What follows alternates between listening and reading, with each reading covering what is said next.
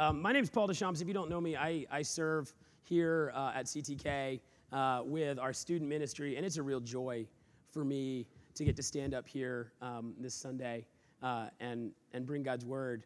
Uh, this season of Advent, we've been looking into a uh, less than traditional passage of Scripture as we prepare for the coming of Christ.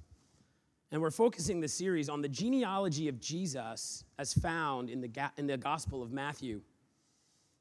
Now, as Jeff showed us last week, uh, it isn't what would be expected of a genealogy for a king because it includes a few people, uh, in particular, four women who are not known for their greatness, uh, but by their struggles, most commonly. And every week this month, uh, we'll be focusing in on the particulars of the stories of one of these women and how they're tied to Jesus. And so last week, Jeff showed us the great redemption that is offered and found in the story of Tamar. And this week, we're going to be looking into the story of Rahab. So allow me to read for you her story. Uh, this week, uh, I'm going to be doing uh, the heavy lifting of the, the Hebrew names, and um, I would like to invite you in, into, into participate um, by just following along, either by turning to Matthew 1 in your Bibles or in your bulletins, or by following along uh, on, the, on the screen. Um, let me read to you guys from the, from the book of Matthew. Matthew 1 1 through 5. The book of the genealogy of Jesus Christ, the son of David, the son of Abraham. Abraham was the father of Isaac, and Isaac the father of Jacob, and Jacob the father of Judah and his brothers, and Judah the father of Perez and Zerah by Tamar, and Perez, the father of Hezron, and Hezron, the father of Ram, and Ram, the father of Aminadab, and Aminadab the father of Nahshon, and Nahshon, the father of Salmon, and Salmon, the father of Boaz, Boaz by Rahab. And now turn with me, if you would, to Joshua 2, where we're going to read Rahab's story that's found in the second chapter in verses 1 through 21. And Joshua the son of Nun sent two men secretly from Shittim as spies, saying, Go view the land, especially Jericho. And they went and came into the house of a prostitute whose name was Rahab and lodged there.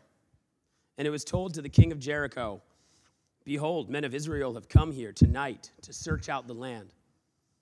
Then the king of Jericho sent to Rahab, saying, Bring out the men who have come to you, who entered your house, for they have come to search out all the land. But the woman had taken the two men and hidden them. And she said, True, the men came to me, but I did not know where they were from. And the gate was about to be closed at dark, and the men went out. I do not know where the men went. Pursue them quickly, for you will overtake them. But she had brought them up to the roof and hid them with the stalks of flax that she had laid in order on the roof. So the men pursued after them on the way to the Jordan as far as the fords, and the gate was shut as soon as the pursuers had gone out. Before the men lay down, she came up to them on the roof and said to the men, I know that the Lord has given you the land, and that the fear of you has fallen upon us and that all the inhabitants of the land melt away before you. For we have heard how the Lord dried up the water of the Red Sea before you when you came out of Egypt, and what you did to the two kings of the Amorites who are beyond the Jordan, to Sihon and Og, whom you devoted to destruction. And as soon as we heard it, our hearts melted, and there was no spirit left in any man because of you. For the Lord your God, He is God in the heavens above and on the earth beneath. Now then, please swear to me by the Lord that as I have dealt kindly with you, you also will deal kindly with my father's house, and give me a sure sign that you will save alive my father and my mother, my brothers and sisters, and all who belong to them, and deliver our lives from death. And the men said to her, Our life for yours, even to death. If you do not tell this business of ours, then when the Lord gives us the land, we will deal kindly and faithfully with you. Then she let them down by a rope through the window, for her house was built into the city wall, so that she lived in the wall. And she said to them, Go into the hills, or the pursuers will encounter you, and hide there three days until the pursuers have returned. Then afterwards, you may go your way. And the men said to her, We will be guiltless with respect to this oath of yours that you have made us swear. Behold, when we come into the land, you shall tie this scarlet cord in the window through which you let us down. And you shall gather into your house your father and mother, your brothers, and all your father's household. Then, if anyone goes out of the doors of your house into the street, his blood shall be on his own head, and we shall be guiltless. But if a hand is laid on anyone who is with you in the house, his blood shall be on our head. But if you tell this business of ours, then we shall be guiltless with respect to your oath that you have made us swear. And she said, According to your words, so be it. Then she sent them away, and they departed, and she tied the scarlet cord in the window. This is the word of the Lord. Let me pray for us. O come, O come, Emmanuel, and ransom captive hearts for your glory. Come, Lord Jesus, and be with us now and always, for you are our King and our salvation. Amen. A couple of weeks ago, Tom Hanks was taking the red carpet at the premiere of his new movie, It's a Beautiful Day in the Neighborhood, a biopic on the life of the incomparable Mr. Fred Rogers. Now, while he's on the red carpet, he gets interviewed by Access Hollywood. And they present him with this envelope. And as he opens it, they say to him, Our good friends at Ancestry.com have done some digging. And they found out that you are a sixth cousin of Mr. Rogers. And, you know, Hanks and his wife, Rita Wilson, are surprised. And it's really this really cool moment. And it's cool moments like this that have gone on to fuel a multi billion dollar industry of uh, genealogical research, a, business that, a business that's aimed at telling people their own story. I mean, it's really amazing what you can find out uh, with today's tools about your past, about your family, uh, by doing a little genealogy research. And I mean, you can even spit in a cup and send it away in the mail, and somebody's gonna do some DNA search and tell you with even greater specificity details about your life and past. See, I think all of this research is driven by a deep question we all have about who we really are. We wanna know who we are because our identity, our story, is important to us. And while genealogy may be an interesting hobby for some, maybe an interesting thing for us today, in first century Palestine, it was as important as a well polished resume. See, especially if you were like the Jews who were living in the time of Matthew, uh, they have been looking, they have been longing to have a king. They haven't had a king for hundreds of years, and they want a king to come and sit on the throne and rule over them. And this book of Matthew is written to them to show them Jesus is your king. This is your king. And this genealogy, this resume of Jesus, it tells us that Jesus is a mighty king who's come to rescue the lost. And it shows us that Jesus is a king who is capable of great forgiveness. And he does this by connecting his story to the story of this woman named Rahab, a prostitute from Canaan, living and working in the city of Jericho. Now, if you like an outline, you want to know where we're going today, here it is. I've got three P's for you to remember. Uh, we've got the problem of Rahab, we have the profession of Rahab, and we have the pardon of Rahab. Problem, profession, and pardon. Um, so, why is the story of Rahab a problem? Well, So, if, in case you need a refresher on your Old Testament history, the story that we read from the book of Joshua, it tells us the story about God's people and how God has faithfully been delivering them to the promised land of Canaan. Now, this is the promised land, the land that he had promised to Abraham way back in Genesis.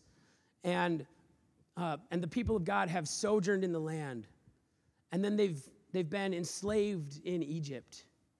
And then after their, their freedom from slavery, they wander in the desert for another 40 years. And this story, this book tells us that God is bringing his people home. Now, the challenge to the Israelites is that this land is full of people. And these people are warring nations.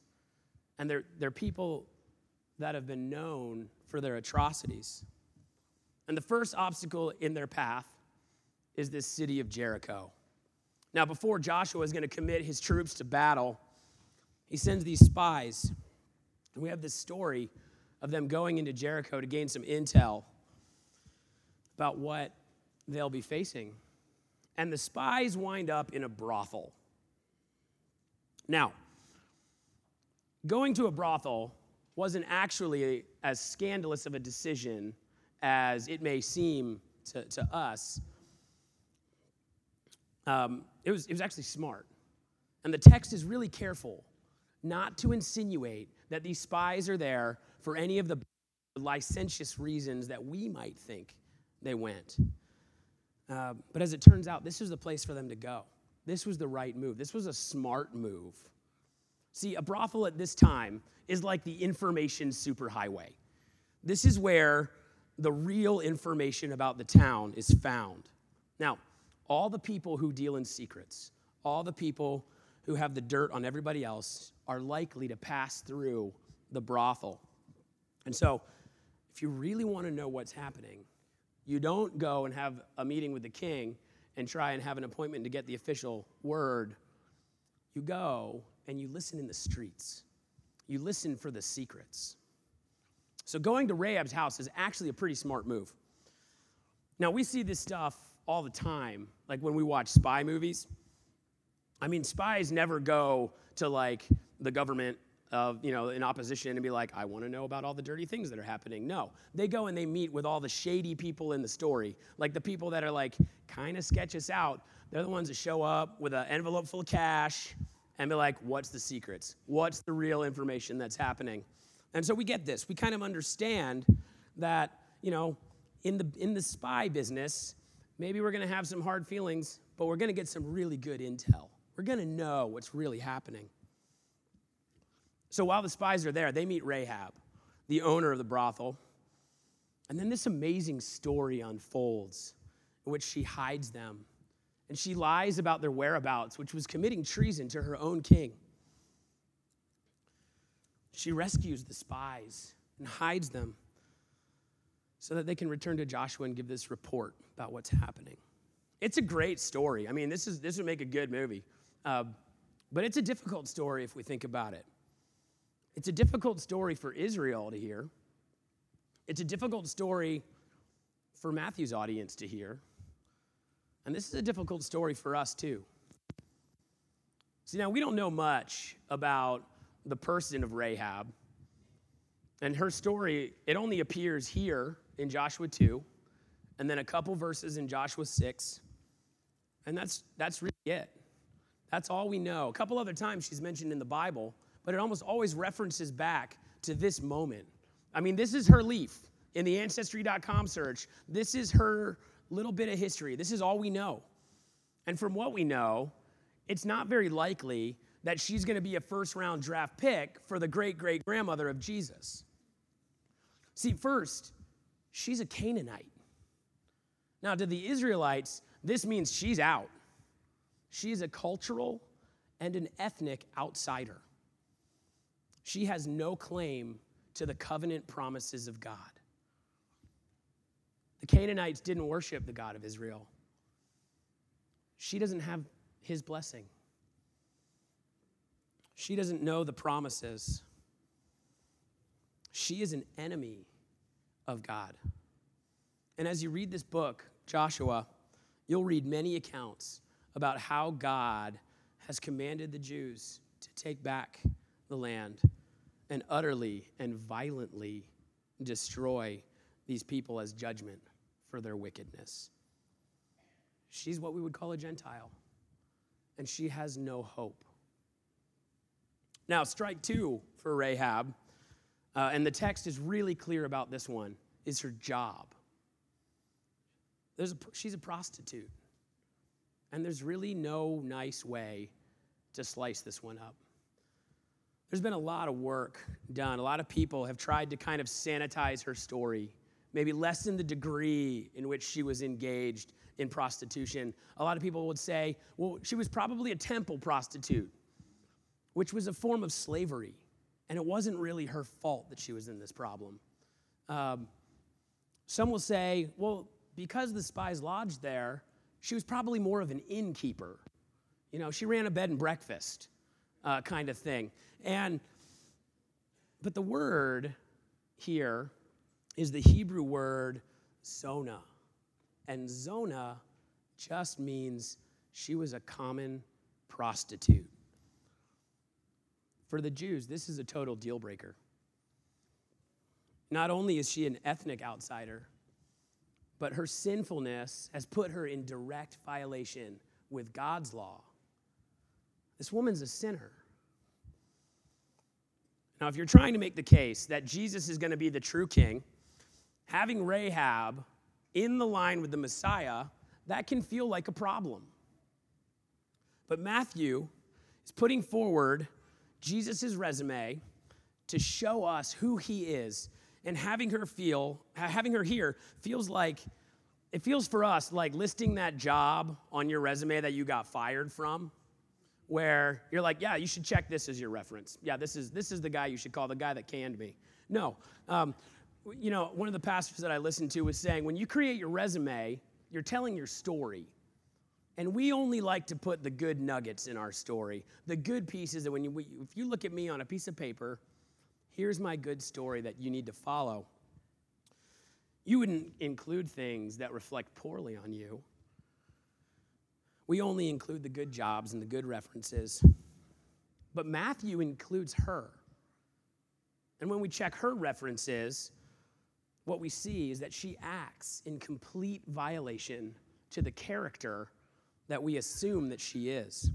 See, despite her labels, she acts more boldly, more faithfully, and more sacrificially than many of the people of Israel. Now, I mean, she betrays her king and her people to protect the people that are coming to kill her. And she sends them home with only a glimmer of hope that she'll be saved. Now, the problem with Rahab, it's not only for a Jewish audience looking for a king, she poses a problem for us too. Now, we have a much easier time uh, in, modern, in this modern day accepting a story of, about her conversion. But we're far more likely to look at the actions of the story as the point and not at her heart. See, the danger with her story is that it's easy for us to think that she's here at the center. And when, and when we do, we find ourselves in one of two camps. Now, on one hand, we see a faith that is lived boldly, and, and that's inspiring. We are really tempted to try and go out and be like Rahab. Let's live a big, bold faith, right? Now, do you guys know that quote? Uh, well behaved women rarely make history. Well, I think that there's a Christian version of that.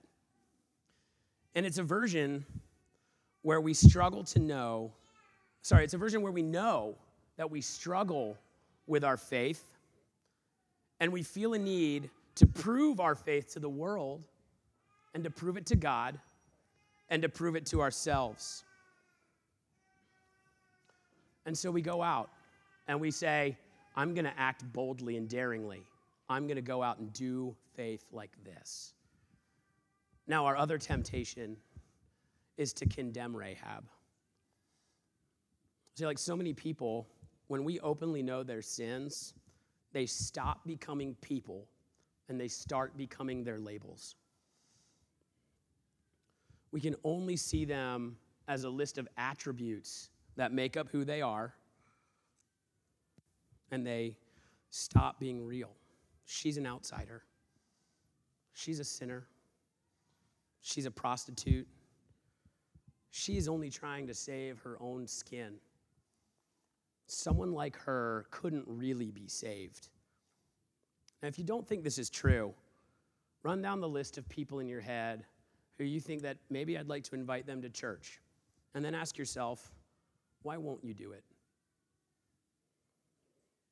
See, I think we only have the ability to see people for their sin, but God can see the heart. And while we might be tempted to be embarrassed by someone like Rahab, the Bible's not embarrassed by her. And if you take a look at Hebrews chapter 11, it's this great chapter on faith. And in this chapter, you're going to read like a who's who's list of these pillars of faith, the patriarchs. And you're going to read names like Abel and Noah, Abraham and Sarah, Isaac, Moses. Now, nobody's going to debate you when you're like, this person is a person of faith. Like, we're like, yep, that guy gets it. That person gets it. But then right there next to all these names is Rahab. See, Rahab's actions were born out of the change of her heart. Hebrews tells us it wasn't her actions that saved her. Her actions were only a symptom of what is really happening inside her. Rahab is saved for her faith. And what is recorded in Joshua 2 is a beautiful profession of her faith. So, the profession of Rahab is her profession of faith. And that's the real action in this story. Now, as I was studying for this passage, one of the commentaries I read explained that to understand this story, we need to understand the structure. And the structure of this, this uh, passage is it's put together kind of like a sandwich. Now, in the beginning of the chapter and at the end of the chapter is Joshua. Joshua kind of serves as like the bread, holds the sandwich together. It's the bookends. Um, then there's all this action around the spies. They're coming to Jericho. They're hiding. They're being sent back from Jericho, delivering the news. Now, if this is a sandwich, this is the lettuce and the tomatoes, the mayonnaise. This is all the interesting things that make a sandwich good. But in the seven or so verses in the middle, this is the meat. This is the heart of the passage. Now, when we call a ham sandwich a ham sandwich, we call it that because it's full of ham. Good, you guys are with me. It's awesome. Um, well, this this is a faith sandwich. And the first thing that we notice is that Rahab comes face to face with the might of God. And beginning in verse 9 and 10, she says, I know the Lord has given you this land, and we melt in fear. What a word to describe fear melting. Now, when I think of melting, I think of ice cream. I think of ice cream in the summertime on a hot day when it's 95 and humid, and you're standing there holding that cone, and there, it doesn't matter what you do, that cone's gonna melt. That ice cream is gonna melt, and you're faced with two choices eat it quick or watch it drip down over your fingers and be gone. See, there's no hope for the, the ice cream on a hot day. But when we apply that same word, that same feeling to the emotion of fear, that's something completely other. Now, I'm used to thinking about like fear as crippling, but as melting. That's something way beyond that. See, Rahab and the inhabitants of Jericho are feeling utterly hopeless and helpless. And why? Because they've seen the mighty works of God. They've heard about how he delivered Israel out of Egypt, how he parted the Red Sea and they crossed on dry land. He's heard how they've heard how he's cared for them in the wilderness and how with his strength they defeated these two kings, Sihon and Og, on the other side of the Jordan. And they didn't just beat them, they utterly devastated them. This is the basis for her faith. She was talking about the mighty works of God. She's heard about them, and she's come to this conclusion that this is the real God. This is a God with power. And she's learned some facts and has come to believe that there's really something real here. Now, this is actually really normal for us. And this should give us a little bit of hope because this is how we come to faith.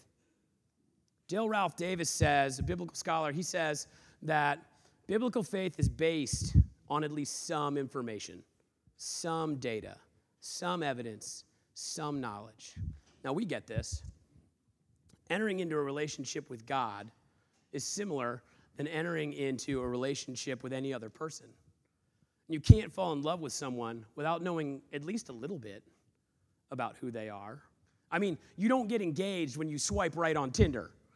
See, real relationships happen when you talk, when you learn about their past, you learn about their likes and their dislikes, you find things in common. If romance is based on at least some sort of knowledge, so is faith. Faith is not just a warm, cozy feeling about God, it's being able to look at Him and see who He is and see what He's done for His people, what He's done for you. And we are so much more blessed than Rahab because Rahab witnessed only the devastation and destruction of God. But God's given us his entire word. And this leads Rahab to see something. She sees the majesty of God. Now, it's not, it's not enough to merely know about God. This knowledge has to bring upon some kind of response in our lives. And now, for Rahab, we see in verse 11, it brings about conviction of faith and a true confession of faith. When she says, Your God is God in the heavens above and on the earth beneath, she's saying something truly amazing. What she's saying are the words that would be a true Israelite confession. Deuteronomy 4:39 says these words almost exactly. This is a shocking statement from her because we remember She's a Canaanite with no real knowledge of God. They were a pagan nation. They worshiped many gods. They were polytheistic. They worshiped to Baal and to Asherah and to Marduk and to Ishtar and to many other gods. And this confession is her rejecting the faith of her people. And she's saying, Your God is not like our gods.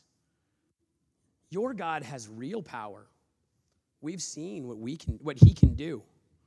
And we melt in fear because our gods are powerless. Your God is the only God. This God, who she has heard about, is the only God who can function in heaven and on earth. And this profound profession from her of her faith, it leads to the conclusion of her actions.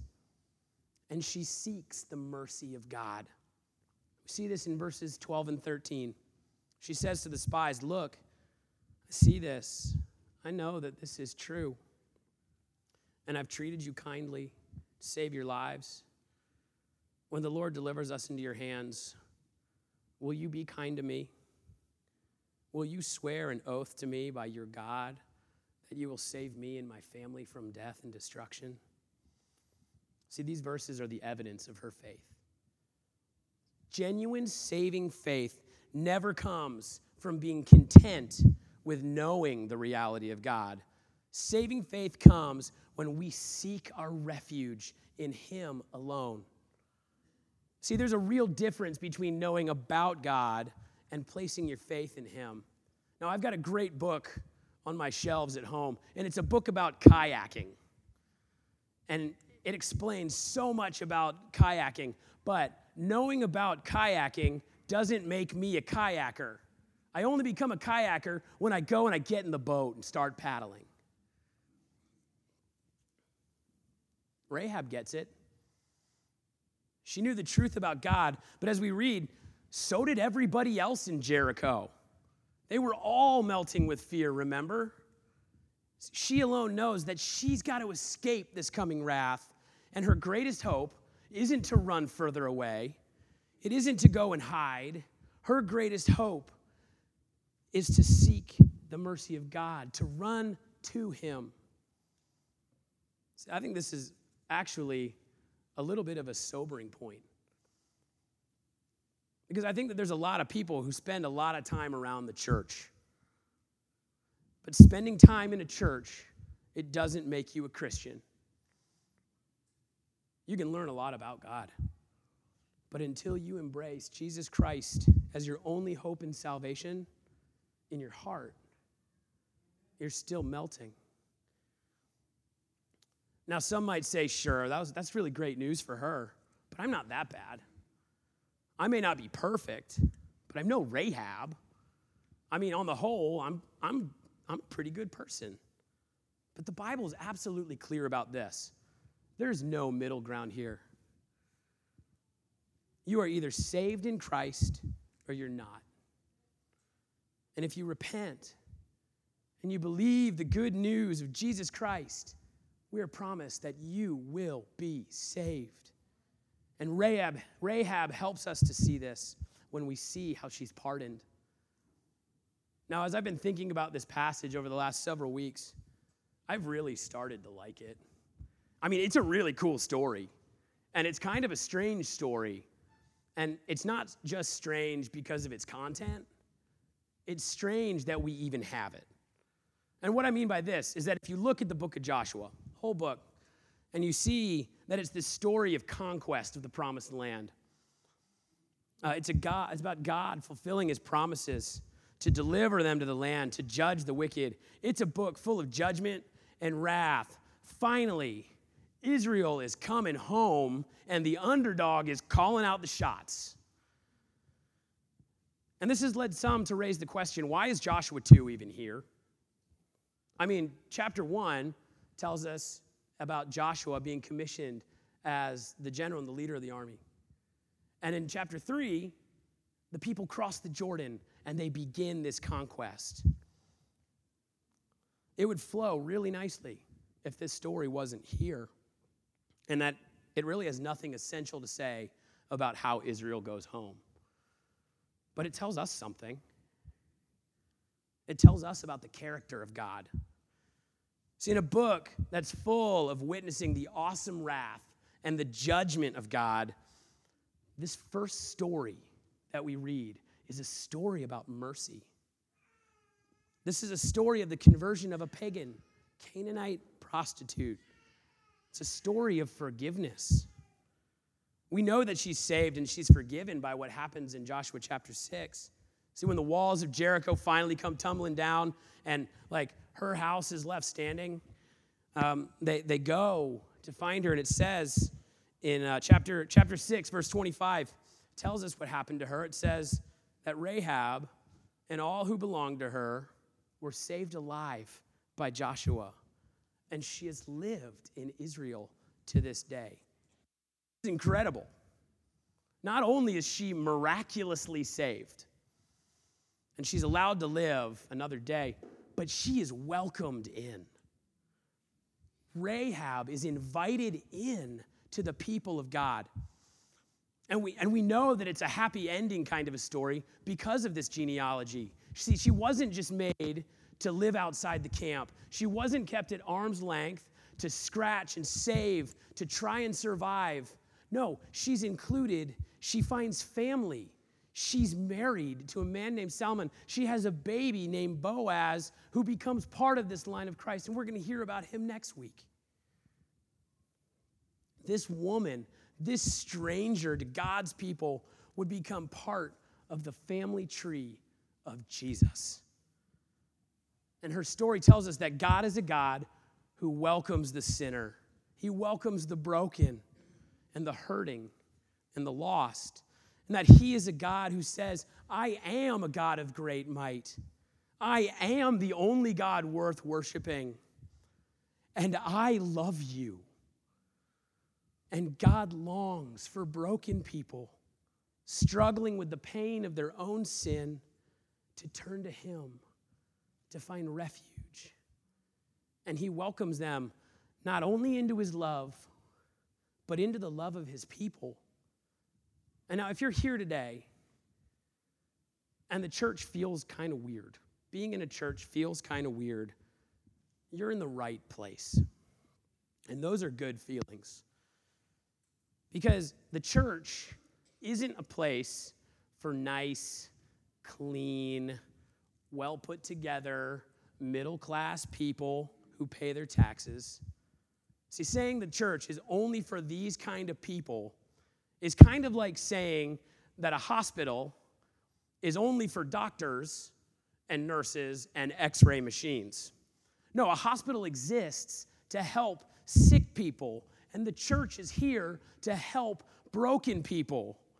And if you're here today and you feel like you have spent your entire life running from God, hiding your sins, hiding your pain, trying to live like someone you were never meant to be, I'm so glad that you are here because Jesus is the great physician and he came to heal your broken heart. And I want to invite you, all of you, all of us here today, right now, take a look around. Take a look at your neighbor. Look at the person on your left. Go ahead. Look at the person on your right. Look behind you. Look in front of you. Yeah. Hi, everybody. Hi. Um, so, that person, I want you to know this that person is not your nurse that person is a fellow patient. Now, some of us have been hanging around the church long enough to feel like we have an MD in salvation, but this hospital, this church, it only has one doctor, and his name is Jesus Christ. And he has come for people like Rahab. He has come for people like you, and he has come for people like me. See, this is what is so incredible during Advent as we prepare for Jesus, that the Messiah, the coming King, a king for everybody, he didn't come as a conquering king, he came as a baby. And he didn't come to a kingdom, he came to a poor family, a family that was full of broken stories. And he didn't come with force and he didn't come with wrath and punishment. And he came in mercy.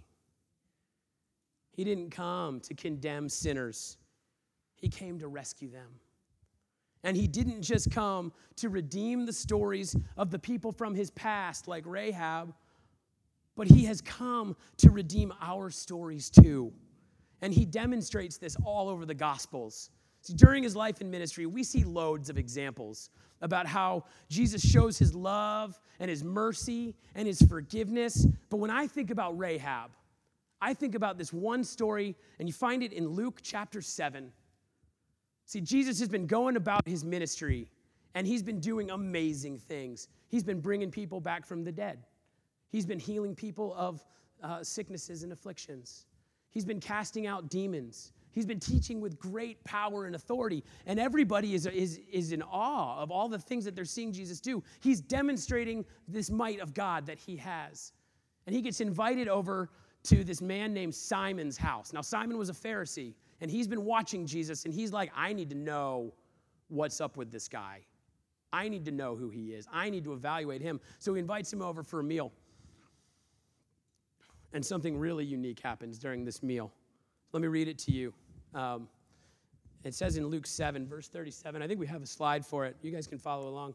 Um, it says, And behold, a woman of the city who was a sinner, when she learned that he was reclining at table in the Pharisee's house, brought an alabaster flask of ointment, and standing behind him at his feet, weeping, she began to wet his feet with her tears and wiped them with the hair of her head and kissed his feet and anointed them with the ointment.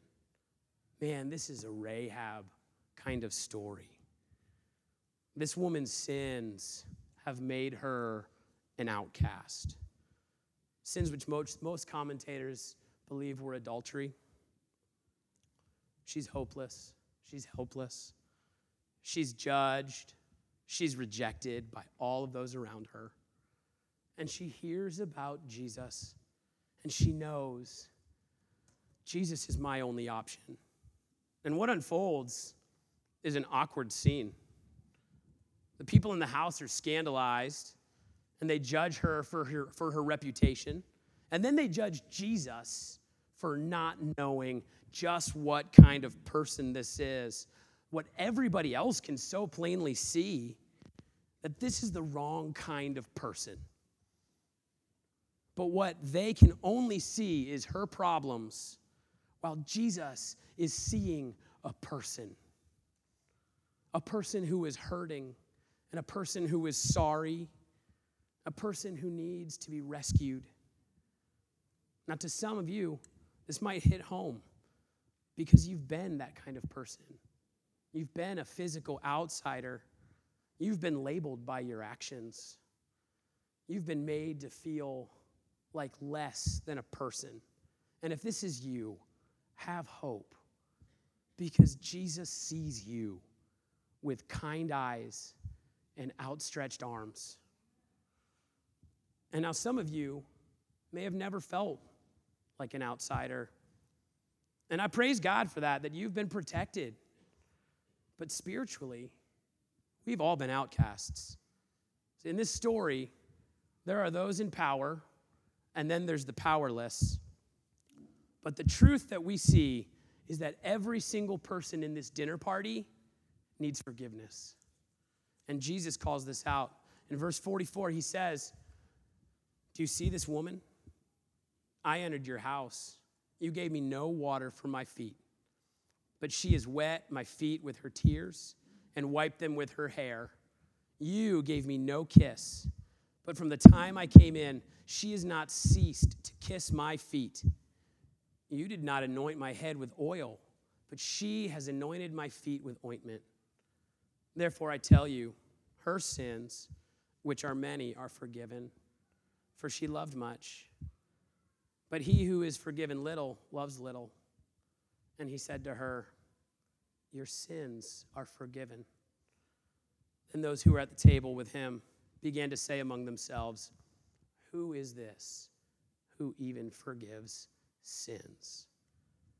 Jesus is this who even forgives sins.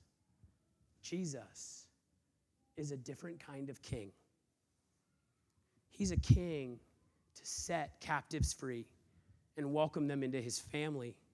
I mean, why is it that after several thousand years, I'm standing up here preaching about this story? Why does Rahab's story even matter? Is it because it's a story with some scandal in it? No. Every single one of those stories in time will be forgotten. Her story matters because her name is tied to the only name that lasts forever, because her name is tied to Jesus. That she got her at ancestry.com leaf, and she is forever a part of the tree of life. What about you? Is Jesus your king? Are you a part of his family tree? This story tells us that he has room for you. That your sins, your problems, that your job, your money, that your race, that your gender is no match for the love of Jesus Christ because he is a king for everybody. So, this season of Advent, can you see how Jesus is mighty? How he's majestic? How he is merciful? And will you let your heart be moved to see that you are not the labels you think you wear, but that you are the object of desire of the King of Kings and the Lord of Lords? that He loves you so much that He would do all of this for you, that He would suffer the wrath that you deserve just to be close to you again. and all you have to do is turn around and be forgiven. Let me pray for us. Jesus, would we see your power? Would we see your glory? And would we receive your grace? Pray this in your name. Amen.